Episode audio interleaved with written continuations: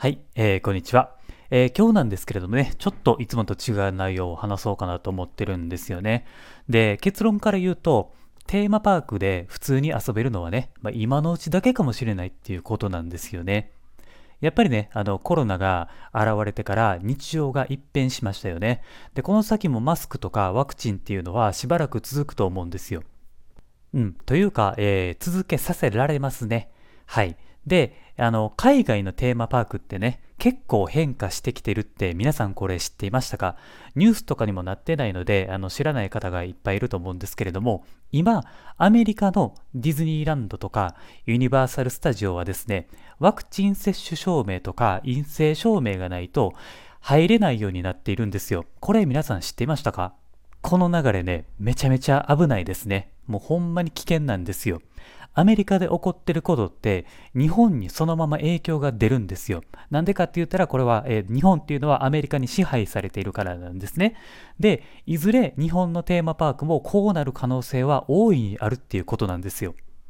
あとね、あの、東京ディズニーランドで、あの、この間ね、試験的だったとは思うんですけれども、ワクチン検査キットパッケージっていうのを販売してたじゃないですか。だから、えーおそらくね、今後は、えーこれで証明できなければ入れないっていう、えー方向に持っていくっていう予告なんですよね。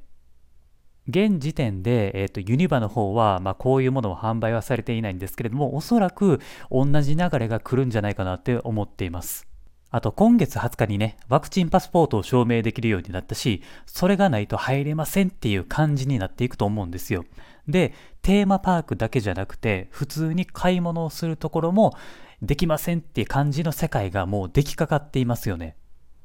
そしてこのタイミングになってオミクロン株っていうのが出てきましたよね。で、多分ね、次のウイルスも用意して広めようとしてるんですよね。で、日本はやっぱりこういうのもあって、危険な方向に向かっていっちゃってるんですよ。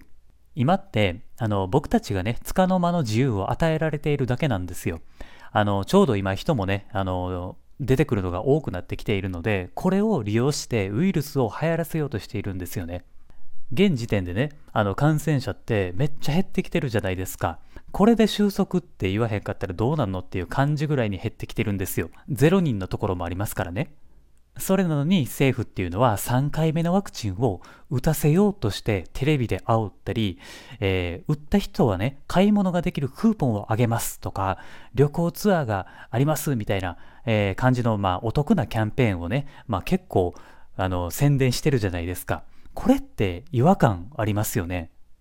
今まで僕たちが過ごしてきた中で、まあ、あの、インフルエンザとか何でもいいんですけれども、まあ、ワクチンを打つとキャンペーンがありますよっていうことってなかったですよね。そもそもワクチンを無料で提供しますよって言ってるのもおかしいんですよ。あれって僕たち国民が支払った税金を使っているので、僕たちはお金を出しているのに無料って言い方をしているんですよ。明らかにおかしいですよね。多分ね、これは予想なんですけれども、あの、3回目以降も多分接種するように言ってくると思います。そして、どこかのタイミングで、えっと、有料になっていきますね。はい。で、あとはね、あの、ちゃんと自分で考えてワクチンを打つ打たないっていう行動は、まあ、好きにすればいいと思うんですけれども、何も考えずに周りに流されるっていうのが一番危険なんですよ。だから自分で考えて、ちゃんと行動するっていうのが今後大事になってきますね。うん、あとね、あの、個人的ではあるんですけれども、俺はね、あんまり、あの、ワクチンはね、おすすめはしないですね。ちょっと調べるとね、あれ、ワクチンがどういうものかっていうのはすぐわかると思います。まあ、それはね、やっぱり個人の自由なので、あの、もう干渉はしないし、まあ、こっちにね、される筋合いもないので、まあ、自由にすればいいと思います。あとね、あの、ロックダウンも起こる可能性があるかもしれないですよね。あの、この間に総裁選があったじゃないですか。で、その時にみんな言い方は違うんですけれども、ロックダウンができる法改正をするって発言はほぼ全員してたんですよ。だからね、えーっとね、近々この法案は多分通るんじゃないかなって思ってるんですね。もし本当にロックダウンになったら結構行動って制限がされるんですよね。だから、いい食事っていうのは備えておかないといけない可能性も出てくるわけなんですよね。だから、マジで、あの、何が起こるかっていうのはもうわからないんですよね。自由に行動ができない。ワクチンを打ちましょう。そうすれば自由ですっていう多分流れを作りたいんだと思うんですよ。まあそうなってくると、向こうの思うツボになってくるんですよね。まあこれがね、非常に可能性が高いんですよね。まあ裏でね、あの、ぶっちゃけ利権関係っていうのがすごく動いてますからね。多分だからこれから売った人と売っていない人で自然に、まあ、二極化していくんでしょうね。いやーでもね、マジでね、2022年はね、ちょっと危ない年になるんじゃないかなって思うんですよね。まあ、ならんかったらならんかったで、それはそれで全然いいしね。で、あいつ何言ってるんだって感じで僕のことバカにしてもいいです。まあちょっとあの話がずれましたけれども、あの今後ね、テーマパークっていうのは入場に関しては変化していくだろうと予想をしているわけなんですよ。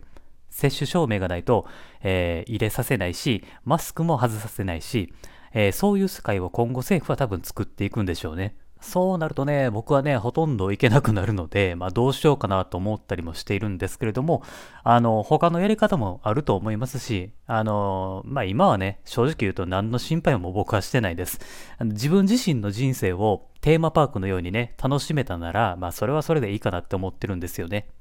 はい。で、まあ、あの、今後のね、こういう世界の動きって気にしておかないといけないので、えー、ラジオでもブログでもね、いいので、まあ、どこかで発信できたらなっていうふうには考えてはいるんですけれども、全部一から話すとなると、あの、かなり膨大な時間がかかると思うんですよね。はい。だから、まあ、未だに手を、まあ、ちょっと出してはいないんですけれども、まあ、考え中です。はい。はい。まあ、ということでね、えー、来年は、まあ、来年以降はですね、今よりも普通にテーマパークで遊べるのはちょっと難しくなるんじゃないかなっていうお話でした。まあでもね、あの僕はですね、引き続きテーマパーク、そしてユニバのことはね、あの来年も発信はしていきます。ということで今回は以上です。まああのね、話したいことはね、山ほどあるんですけれども、えー、ここまでにしておきます。えー、ではまた次回お会いしましょう。それでは。